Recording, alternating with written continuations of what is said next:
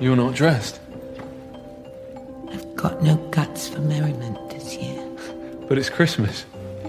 There'll be more Christmases, more feasts, more glad tidings.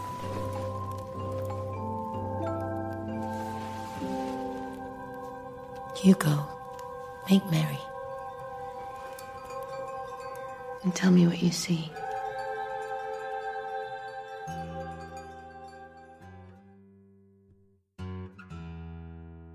The Arthurian legend is filled with all manner of tales describing knights in their quest for honor, facing grave threats and conquering powerful enemies, all at the risk of their own lives.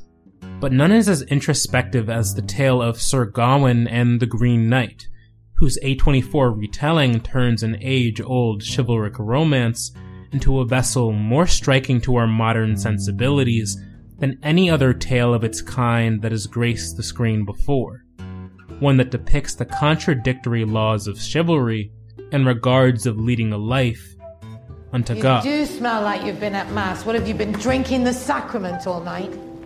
I love you, mother. The scene is set on Christmas Day. Sir Gawain sits among his uncle, King Arthur, as well as the other lords and ladies and knights of the court, gathered at the storied round table. Unannounced and uninvited, the mysterious figure known as the Green Knight enters Arthur's hall seeking a challenge, armed with a letter stating, O greatest of kings, indulge me in this friendly Christmas game. Let whichever of your knights is boldest of blood and wildest of heart step forth. Take up arms and try with honor to land a blow against me. Whomsoever nicks me shall lay claim to this my arm. Its glory and riches shall be thine. But thy champ must bind himself to this. Should he land a blow, then one year and Yuletide hence he must seek me out yonder to the Green Chapel, six nights to the north. He shall find me there and bend a knee and let me strike him in return, be it a scratch on the cheek or a cut in the throat. I will return what was given to me, and then in trust and friendship we shall part. Who then? Who is willing to engage with me? These words strike a chord in the hearts of the king's court, yet initially none accepts the call. Even Arthur, while strong-headed and moved to rise to the Green Knight's challenge, under some notion of honor or duty that defines his character to be sure, is unable to meet him physically in his waning old age. But it's within that hallowed hall of heroes that the young Gawain, a boy, not yet a full man, who seeks chivalry and by extension knighthood, rises to the occasion, watching opportunity strike only to meet that opportunity with bravery, unknowingly entering a blood-bound covenant not just with the Green Knight, but with God. You laid down your challenge. I accepted it. And accept it still. It's in short order that Gawain learns the integral truth about what it means to be a knight. The role of the knight extends outside the bounds of simply fighting monsters or using a sword. In effect, it is truly a vocation concerned with oaths and the nature of keeping one's word, of upholding a certain level of honor and virtue that other unsanctified men are unable to attain. The extent of Gawain's ability to live under this creed is tested at length throughout his journey, from the battlefield littered with the thousand slain, to the abandoned cottage at a nearby spring he later seeks refuge, to the castle in the company of a noble lord and lady. Each trial tests his ability to uphold the laws of chivalry, which in Gawain's present moment feel both gruesome and tiresome, but also almost nonsensical, truly all for naught. He suffers a betrayal at the hands of a stranger he attempts to help. He aids the ghost of a young woman, Winifred, who disappears shortly after. He is seduced by the lady of the castle and breaks his oath to her lord. And he undergoes these struggles all while suffering from the mental anguish and the exhaustive physical turmoil of his impending meet with the face of death himself. it's not until he's in the presence of the Green Knight, his life in the hands of another far more powerful being, that he realizes something about the whole ordeal of chivalry and leading a mortal life. That it's futile. Find no mercy, no well What witchcraft is this? no witchcraft. In an attempt to live his life under the tenets of knighthood and keep the words of his oath true, Gawain finds himself, more than anything, afraid. Gawain is concerned deeply with his own mortality. It's the one thing that hamstrings his capacity for bravery. He guards the girdle which has been promised to protect him. He has sexual desires and is in love with a lady, a commoner. He clutches so readily to the fear of both known horrors and unknown horrors all the same, just like the rest of us. This concern makes it hard for him to be a brave knight, to be a brave man, because brave men so often die. That's the great tragedy in becoming legendary.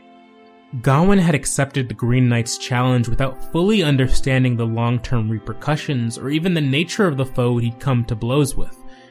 Yet he's expected to uphold his end of the bargain all the same.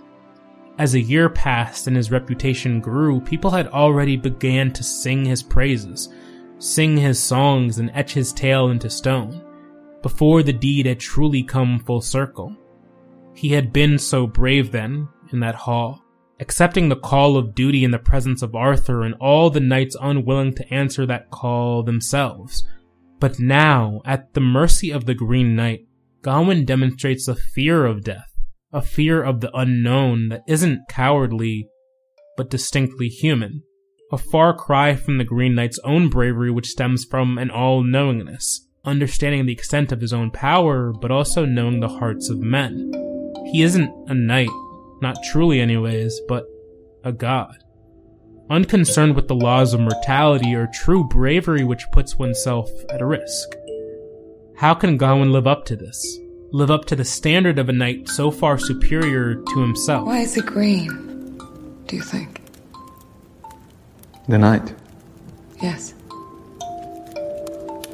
Was he born that way? Perhaps it is the color of his blood when he blushes. But why green? Why not blue? Or red? Because he's not of this earth. But green is the color of earth, of living things, of life. And of rot. Yes. Yes. We deck our halls with it and dye our linens. But should have come creeping up the cobbles, we scrub it out fast as we can.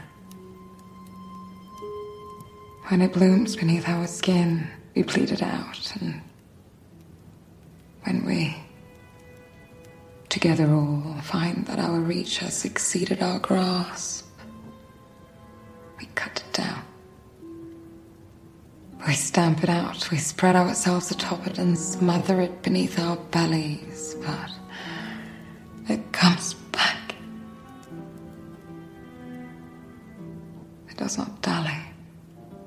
does it wait to plot or conspire, pull it out by the roads one day, and then next there it is, creeping in around the edges.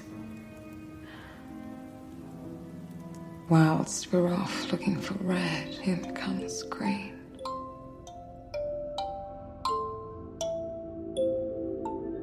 In a lot of ways, the Green Knight is an allusion to faith tied to Christian symbolism within the Arthurian legend the notion of death and rebirth, of attempting to lead a life modeled in the image of a savior, and then constantly failing to meet that standard due to no fault of your own, but due to simply being human. Gawain's own unassuredness and his ultimate desire to be a knight, to seek honor, to do what is asked of him, make parallels to faith as the currency to living a fully sanctified life. Not just faith in God or a king but faith in the tenets that define both your vocation and by extension your character. A faith that can often be bathed in contradiction. For how can one serve their liege lord with valor and honor if that same liege lord also fails to protect the weak and defenseless? How can one speak the truth at all times if that very truth spits in the face of authority or reveals that which is dishonorable concerning the oath bearer themselves?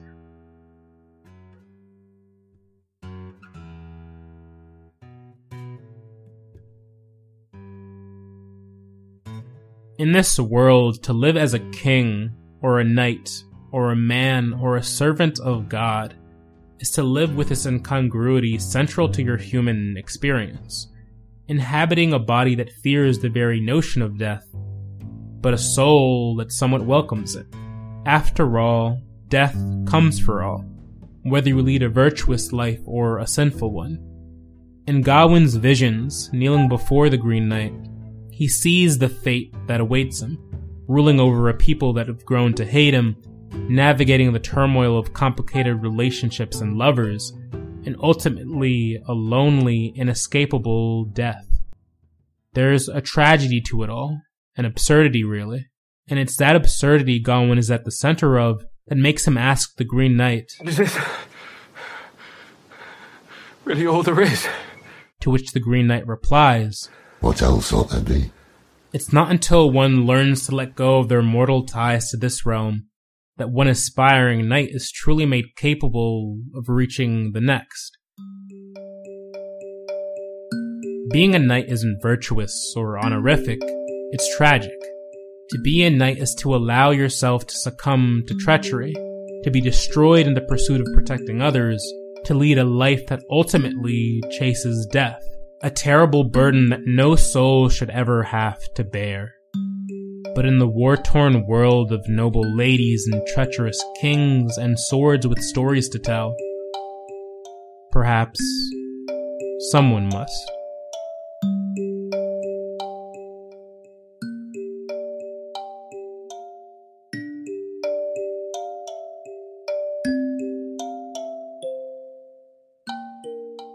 Mind Theater is a solo effort produced and written by me, Aowaking Bade. For updates on the show, as well as my other content, follow Mind Theater Pod on Twitter, Instagram, and TikTok. If you want to show monetary support, the Ko-fi link is in the show notes. Thanks for listening. Catch you next time.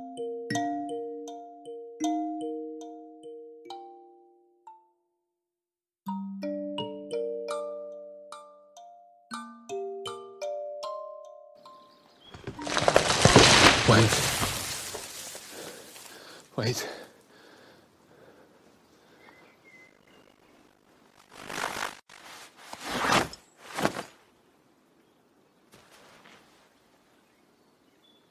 There. Now I'm ready. I'm ready now.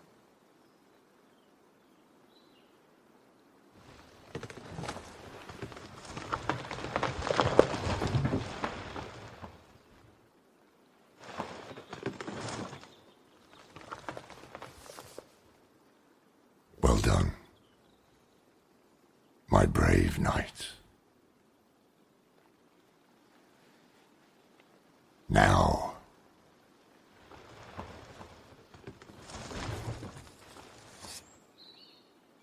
Off with your head.